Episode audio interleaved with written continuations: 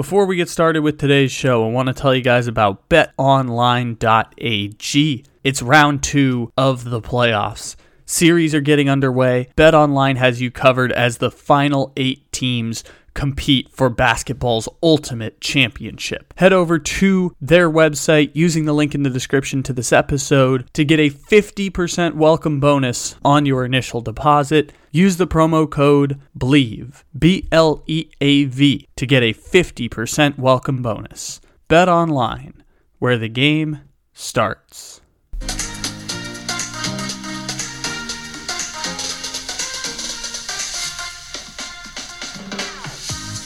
All right, everybody. However, and whenever it is you may be listening, thank you for stopping into another fantabulous episode of Wired Up. This is Wired Up episode 116 here on the Take It Easy podcast. Hope you all are having a fantastic weekend thus far. You're enjoying your Mother's Day or whatever else you do on Sundays.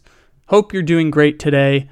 We've got a short little wired up today. It's not going to be a full length podcast, and I'm going to go against one of my tried and true rules of the podcast, which is I don't do podcasts that don't age well after one day. If it's a podcast that's going to be a reaction to the day's events, probably good to just skip past it. The kind of format we figured out is talking to our friends is really fun. If I'm going to do a full length podcast, it might include a John Oliver type of style where we have an A block that has one big topic of the day that we'll cover for 15 minutes. It's usually a bigger picture conversation because the day to day monotony of sports really doesn't matter all that much. That's something I've learned over the past uh, three years. Not well, really my entire life. It was a growing process from breaking the sports nostalgia and sports propaganda and using sports as a child to mask a whole lot of insecurities and pain and loneliness. I've broken a lot of that. I've said before about my revelation moment when in early 2020, Kristaps Porzingis was returning to the Garden, and I was trying to make that day's events a big deal, and well, it just wasn't. And that was the revelation that I realized the NBA regular season really doesn't matter. And a lot of these regular seasons in sports don't matter. I've barely talked about the Padres so far this year, and the Padres are one of the best teams in baseball, and Manny Machado might be winning MVP. I just haven't had the time to watch them because the regular season's kind of irrelevant, and there's so many sports, so many other things to just do in life, especially in a post pandemic world. So, yeah, um, I'm going to break the rule today. And just talk about the NBA playoff series in the middle of the series. And I'm going to do my best to not contradict things I've said before because the problem with doing game to game analysis is that when you contradict yourself or change your mind mid series, you usually end up being wrong twice. And I've kind of already made that mistake with the Miami Philadelphia series, which I guess is the best place to start off because by the time you're listening to this, Miami Philadelphia have played game four. Not sure how game four goes down, but game game three was on Friday. Philadelphia 76ers surprisingly got Joel Embiid back from injury. He got to wear the mask, and apparently the internet loves going crazy whenever someone wears the mask. It is it is fun because it makes people look like they're Batman or whatever. It just people tend to have big games every now and then when they have the mask. Not everyone who wears a mask has a big game. It's just some people have big games while wearing a mask and that gets people excited. So Joel Embiid got to wear a mask because he has a face injury and a concussion, and it was funny to see him wearing a mask. I think we just like the idea of the mask because it's it's funny to watch people put on that type of equipment that doesn't really exist in any other sport. But anyways, Joel Embiid wears a mask. 76ers win by 20. Even though Jimmy Butler had 33 points for the Heat, he, he had 33 points. They still lost by 20. Um, the Miami Heat I said after game two, we're going to win this series comfortably because Joel Embiid wasn't playing. And I still feel this way. I'm not going to jump the gun on Joel Embiid is back, and now the 76ers are Sixers in five, much better than the Miami Heat. Because I thought going into the series, they were going to be incredibly evenly matched. And when series are evenly matched, I know we talk about the the trading home court advantages thing a lot. The more likely scenario is when series are evenly matched, the road team has to split 1-1 at the other team's building for the first two games of the series. And the reason that's the case is because you're probably going to split games 3 and 4 back home. It's just most likely case. So the pressure, if you go down 0-2, the pressure's on you where you, t- technically speaking, with a few exceptions in NBA history, have to win the next two games of the series. And that's a lot of pressure, regardless of home court advantage. Home court advantage doesn't really swing series that much. It's scientifically proven to have some difference, but not that level of a difference. And so I still think that the Miami Heat are going to win this series rather handily, as in it's not going to come down to a game seven where they're losing and in jeopardy of losing and they have to steal the series. I think they're going to win the series rather handily against Philadelphia. And the thing that doesn't make me want to pivot with the information that, hey, the maybe league MVP is back in the series, and that's changing the entire landscape the same way Luka returning for Dallas completely changed the series against Utah. The thing that I looked at from that game was the Miami Heat scored 79 points. Like, I haven't seen a playoff game with less than 80 points since that really weird Utah Jazz Denver Nuggets game in the bubble that was a game seven where both teams, the final score was like 81 to 79 because both teams just played so poorly and that's just one example. Like I can't think of a time someone scored 79 points in a playoff game. A playoff game that by the way, Jimmy Butler had 33 points in. I can't emphasize just how insane it is that Jimmy Butler had 33 points and they still lost the game by uh, by third by 20 points. And the Miami Heat just put down a dud. And by the way, that's going to happen when you don't have Giannis or Joel Embiid or even I mean Kevin Durant even went terrible this series. So if you don't have one of those guys who can just get you a bucket every single game, this is going to happen every now and then where Bam Adebayo is going to have 9 points. PJ Tucker is going to shoot poorly from the field. Kyle Lowry is going to have 0 points coming back from injury. Like it, it as a team they're going to shoot 23% from the three-point line and if you take out Jimmy Butler's numbers that's about 20% from the three point line. So yeah, this is going to happen every now and then. So the Heat just played a really shitty game, and when you're a jump shooting team, that's going to happen. When you're a jump shooting team who's not historically great, this is going to happen every now and then because, like we were talking about um, with Jrue Holiday on the Slump Buster Pod, which you can check out from uh, this week over on the YouTube is like Jrue Holiday needs to be a 45% shooter, and in the absence of Khris Middleton, Sometimes that's going to be he shoots 55% from the field, and sometimes he's going to shoot 35% from the field. It's going to average out to 45 in the long run. He's not shooting 45 every single game. And by the way, you don't want him to shoot 45% every single game have a game where Jrue Holiday gives you 30 or 25 like he did against Boston in game 3 is more impactful than the game where Jrue Holiday is going to shoot 30% from the field like he did in game 2 against Boston. It's more impactful for the game where he's going to shoot 55% from the field like he did in game 1. Now in game 3 Jrue Holiday shot 11 for 30. So it was just volume, volume, volume, and still only got 34%, which we'll get to that game in a little bit. The thing that was interesting from Miami and Philadelphia is Miami just had a really bad game. It's going to happen over a long series. Having Joel Embiid and James Harden will get you the one game that the Philadelphia, or sorry, that the Miami Heat play really poorly. And it wasn't even the Miami Heat, it was all the Miami Heat except for Jimmy Butler. So Miami's going to be fine, I think. I'm not overreacting from that, but great for the 76ers that Joel Embiid's back because it's going to make the series a hell of a lot more enjoyable as we keep going. Now for the Warriors, which is the flip side of historically great shooting team. The Golden State Warriors this year as a team were not the same level of three point shooting as the championship teams, which is not a shocking thing to say.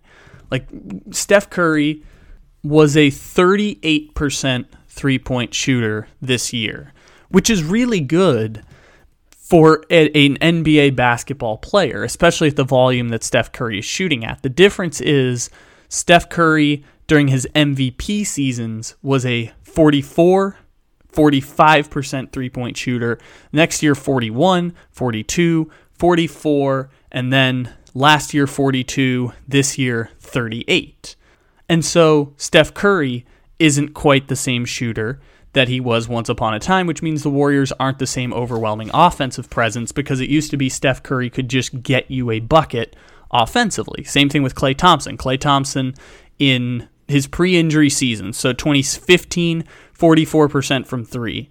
Uh, 2016 73 win season 42.5 uh, 41.5 in 2017 44% in 2018 40% in 2019 which was his lowest number of his career up to that point and then down to 38.5% coming back from injuries and the golden state warriors by the way if you had to guess where do you think the Warriors ranked in terms of points per game in the NBA this season? Out of the entire league, 30 teams, what do you think the Golden State Warriors placed offensively? Is it third, sixth, ninth, twelfth, fifteenth? That would be it, actually. 15th. The Warriors were the 15th ranked offense in the NBA this past season in terms of points per game. And they had the 13th fastest pace in the NBA. So this is a different Warriors team than the Warriors teams were used to before. It's a defensive presence and, and was the best defense in the league in terms of player uh, in terms of efficiency rating. They finished third according to points per game allowed. The Warriors were first in defensive rating and 17th in the league in offensive rating. So it's a team that's built on defense that shoots and scores enough to get by, which, by the way, is basically just the Boston Celtics. And I said the Boston Celtics were a team that would get bounced in the first round, but only because they played Boston. Brooklyn, or uh, Boston, is a team that's a should be a second round exit. Golden State Warriors should be a second round exit the Western Conference is so weak this year that they should make the conference finals. And they blew past Memphis in game two. The same way I was amazed that uh, Miami scored 79 points in an entire basketball game. The Golden State Warriors had 80 points with like nine minutes left in the third quarter. They had 102 points through three quarters. I've seen teams win playoff games with less than 100 points so far in the playoffs. There was one point in the third quarter of that game where Golden State had like 72% shooting from the field, and four different guys were already at 15 points, and it was still the third quarter. Like Golden State opened a can of whoop ass on the Grizzlies, and it looked like the Warriors teams that we were used to in the past. The Warriors teams that would score ridiculously large amounts of points during deep playoff runs. And Steph Curry would score 23 and three quarters, and they would have all these at uh, Jordan Poole, who I guess he could swap that in for Harrison Barnes in the past, but Jordan Poole had 25 points, and the Warriors would whoop ass on teams, and they looked totally overwhelming. And so I liked watching Game Three because it was a throwback to that team that I fell in love with as a child because of how fun the basketball was, and the thing that I said in 2019 with when Kevin Durant was getting ready to leave basketball is never going to look like that again.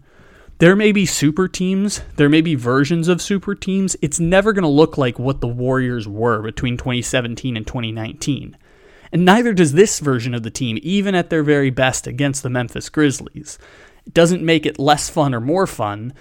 Putting up 110 points in three quarters while shooting 60% from the field and Klay Thompson hitting one footed three pointers is really, really freaking fun.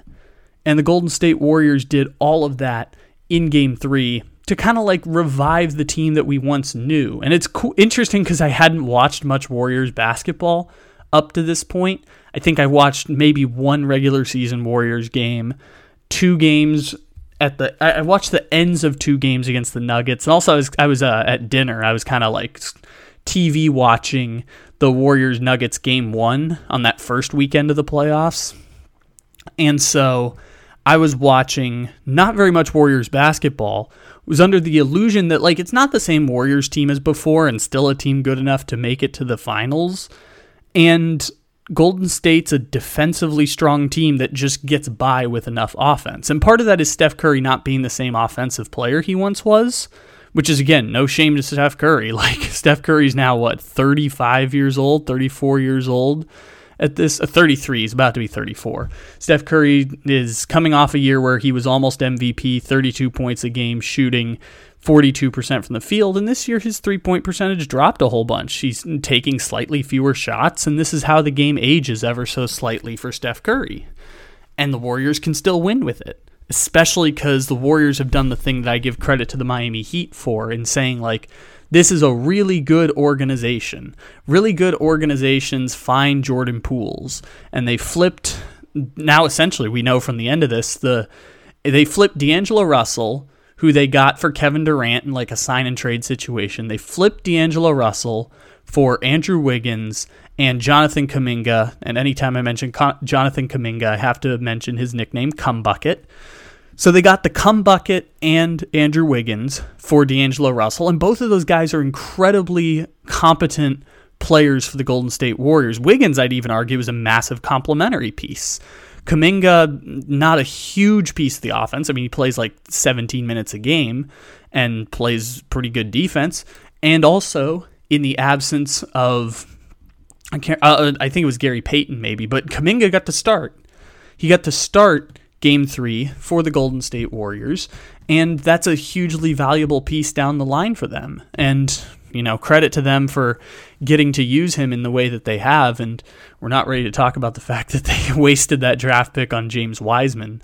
Still, though, like Golden State is in an incredibly, incredibly strong position at this point because they ha- they went through the two years of trying to restock the cabinet and you know, Otto Porter, nice little free agent signing here, keeping Kevon Looney, etc. Finding Damion Lee's, who they can give value to, finding Kuminga's, finding Jordan Poole, Juan T last year and less so this year. Like those are the guys that keep adding value to the Golden State Warriors as they build this thing back up. And it's pretty cool to see it happen because when it all comes together perfectly, it's guys in the same uniforms and doing the same things as the 2019 2016 team. And when they're on, when Klay Thompson's hitting 20 points and shooting 75% from the field, whew, it starts to look a little bit like that team we remember from 2015 2016, which is going to go down as one of the weaker champions in NBA history. It just is the Kickstarter for a dynasty that we didn't really see coming because no one could have projected Kevin Durant was going to join the 73 win Golden State Warriors. Glad he did, just didn't really see it coming. Still very fun, still capable of making a deep run in the playoffs. They'll probably lose to Phoenix, but hey, Luka Doncic. See, uh, uh, by the way, about the Sun, I don't have much on Suns Mavericks game three. Do you see what happens when you just give Luka Doncic enough competent help? Like when Luka Doncic doesn't have to put up 40 shots a game or 35 shots a game, you see how nice this can all look for the Dallas Mavericks? When Dorian Finney Smith is giving you 14 and Jalen Brunson as a volume scorer is going for 28 Reggie Bullock, who I forgot was on the Mavericks, gives you 15. Maxi Kleber with 14. And Luka Doncic only has to put up a 26 point triple double while shooting as a team 44% from the field. See how nice it is when Luka can just distribute to players that give him options? He can look like what we talk about with James Harden or what we talk about with Steph Curry. Problem is, these guys just aren't as reliable as the Heatles. Part of that might be that the Dallas Mavericks don't develop players as well, and part of it might be that mm, I mean they just didn't they just didn't pick the right guys. they haven't picked the right guys around Luka yet. But look how fun it can be when you actually surround Luka Doncic with competent players who play well. They just don't play well consistently enough for the Dallas offense to succeed. Anyways, so last thing I wanted to talk about was the Milwaukee Bucks against the Boston Celtics. And I didn't watch this game except for the final five minutes of the game when Boston had come back and taken the lead after they were down 11 in the in the fourth quarter. And the same thing I said after game one is like when you're up 11 in the fourth quarter and you have Giannis Antetokounmpo, just give the ball to Giannis every single time, and you will win the basketball game. You won't outscore the other team because it's not the most efficient offense in the world and Giannis isn't the greatest free throw shooter in the world, you will do enough to beat the Boston Celtics nine times out of 10. And this was the 10th time because the Boston Celtics in the fourth quarter, like we're on pace to score 43 points after the first six minutes of the quarter. They ended up scoring 34, by the way. Like Boston had an amazing, amazing fourth quarter offensively. And Jayson Tatum, uh, I mean, I'm just box score watching because, again, I didn't watch the start of the game. Jayson Tatum had like six points and was shooting two for 14 from the field, which there's no way to say, like, oh, he was getting good shots and they just weren't falling. Like, at a certain point, that is a bad number. That is a bad, bad number. But also, Jaylen Brown kind of went off a little bit, and he, I think he was the big offensive piece that was leading the fourth quarter comeback.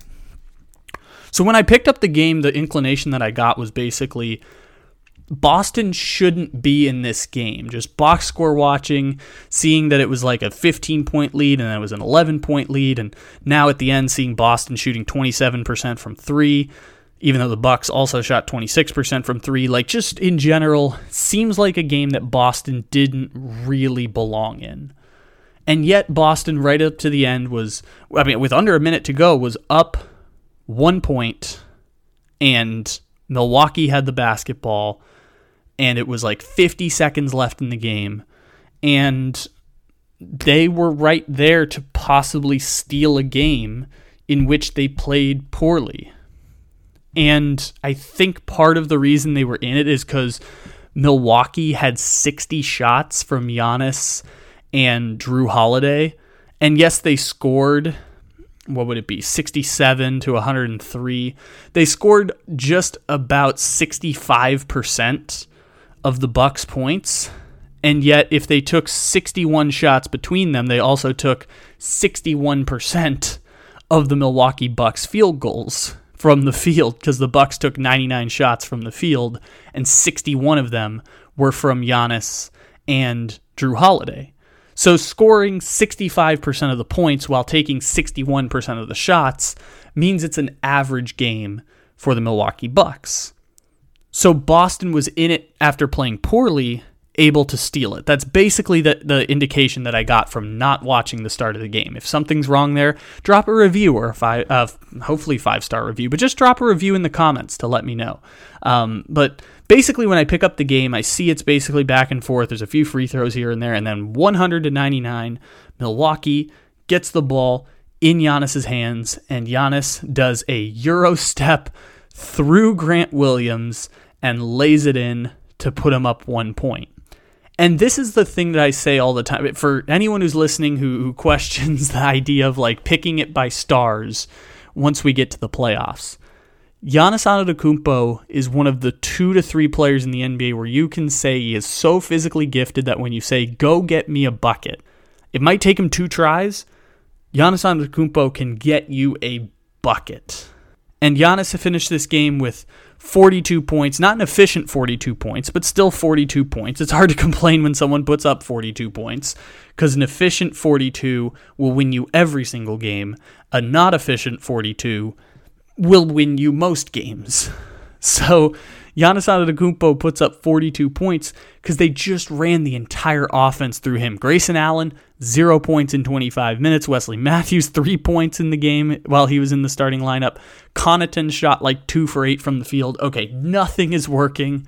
Let's just work the basketball through Giannis and through Jrue Holiday and just scrape on by. And they were scraping by at the end. They played an average fourth quarter, and at the end of the game, got the ball in the best player's hands and by the way, no one was arguing Jayson Tatum was better than Giannis, so I'm not going to be the see Giannis. This is what Giannis is all about, and Jayson Tatum couldn't get it done at the end because Jayson Tatum threw a layup off the bottom of the rim. I'm not going to do that thing because Giannis, we know Giannis can do that. We've seen Giannis do it so many times for four straight years of being the best basketball player in the world. And we just don't talk about Giannis Antetokounmpo like one of the all-time greats on a national discourse for whatever the reason might be. I think part of it is Giannis Antetokounmpo. We do this to every star. It only takes them being around for a decade for us to become accustomed to the greatness or monotonized by the greatness. It's kind of like what LeBron was with the Heat, it where we just kind of get numbed to the greatness that is Giannis at this point. And so Giannis has an inefficient 42, And yet we look past the fact that he could single handedly get you 42 and Euro step through Grant Williams basically and win the game with a layup and then get the ball to Jrue Holiday, who is going to lose the ball on a fumble by Jayson Tatum. Uh, like Jayson Tatum and him both go to the ground a little bit, and the ball bounces free in a one point game and they were in such a deep isolation because the Bucks basically said at the end of the game, Jrue Holiday is the closer. There's the famous quote Giannis said, like he trusts Khris Middleton with every big shot. Khris Middleton is the closer. Well, now Jrue Holiday is the closer in isolation. And Jrue Holiday got close enough where Tatum slipped and he slipped, but he was able to get the ball back because everyone just went to the corners and sat in the corners and drew defenders away. Defenders collapsed not fast enough for the Holiday to get it, and just floats up a little shot to go up three points. And when you're up three points, it feels good that you're going to win. It's not a guarantee, it just at least feels like you're going to win. And the Celtics did that little tip around at the end of the game that made it super fun and like super exciting for the last four seconds. Altogether, really fun basketball game. And the Bucks win an average game, which is the beauty of having Giannis, right? The beauty of having Giannis and the Bucks They've got this down to a science over four years now. It's pretty much the same team. They've played over 200 games together, a bunch of them in the clutch, and they've figured out this science of how to win games at the end, even when Holiday and Giannis are playing average and have to take 61% of the shots. You win games where the Celtics play below average because think like we just said with the Jrue Holiday thing earlier, the Celtics are going to play above average some games, like game two, and they're going to play below average in other games, like today. It'll all average out to whatever the Celtics median is, which in my book is a team that should lose in the second round of the playoffs because they don't have Giannis Antetokounmpo. Jayson Tatum's a really great player. He's also not on Giannis Antetokounmpo. No shame in that. It's just gonna how it's gonna play out over a long series. I said Bucks in five and a half originally. Probably gonna be about that. The smaller the sample size gets, though, the more randomness starts to come into play. The Boston Celtics could pull off an upset. That's definitely still in the realm of possibility. I'm not saying it's over for Boston, even a little bit. Just means that they didn't win a game that they could have stolen because they played really poorly, and the Bucks let them stay in the game at the very end. Because Jaylen Brown kind of took over once Jayson Tatum started deferring at the end kind of like Devin Booker does sometimes, which is why I say I'd take Devin Booker to start my franchise over Jayson Tatum, although it's a razor thin margin. I'd be really happy with both. So that's it for Wired Up for me. NBA playoff recap show. Call it an NBA Monday or an NBA Sunday, whatever you want to call it. We got more coverage coming at you. We're going to talk to Bob Nightingale of USA Today on Monday, and we're going to do a full length Trevor Bauer podcast. I wanted to do that last week, Bob's best time of convenience was on Friday, so I just kicked that one down the road to Monday. We'll have that for you and a full Trevor Bauer breakdown on the Take It Easy podcast. So we'll talk to you tomorrow. Take it easy, everybody. I guess this has actually been Wired Up episode 116, but take it easy, everybody. Everyone should take it easy on this fine Mother's Day.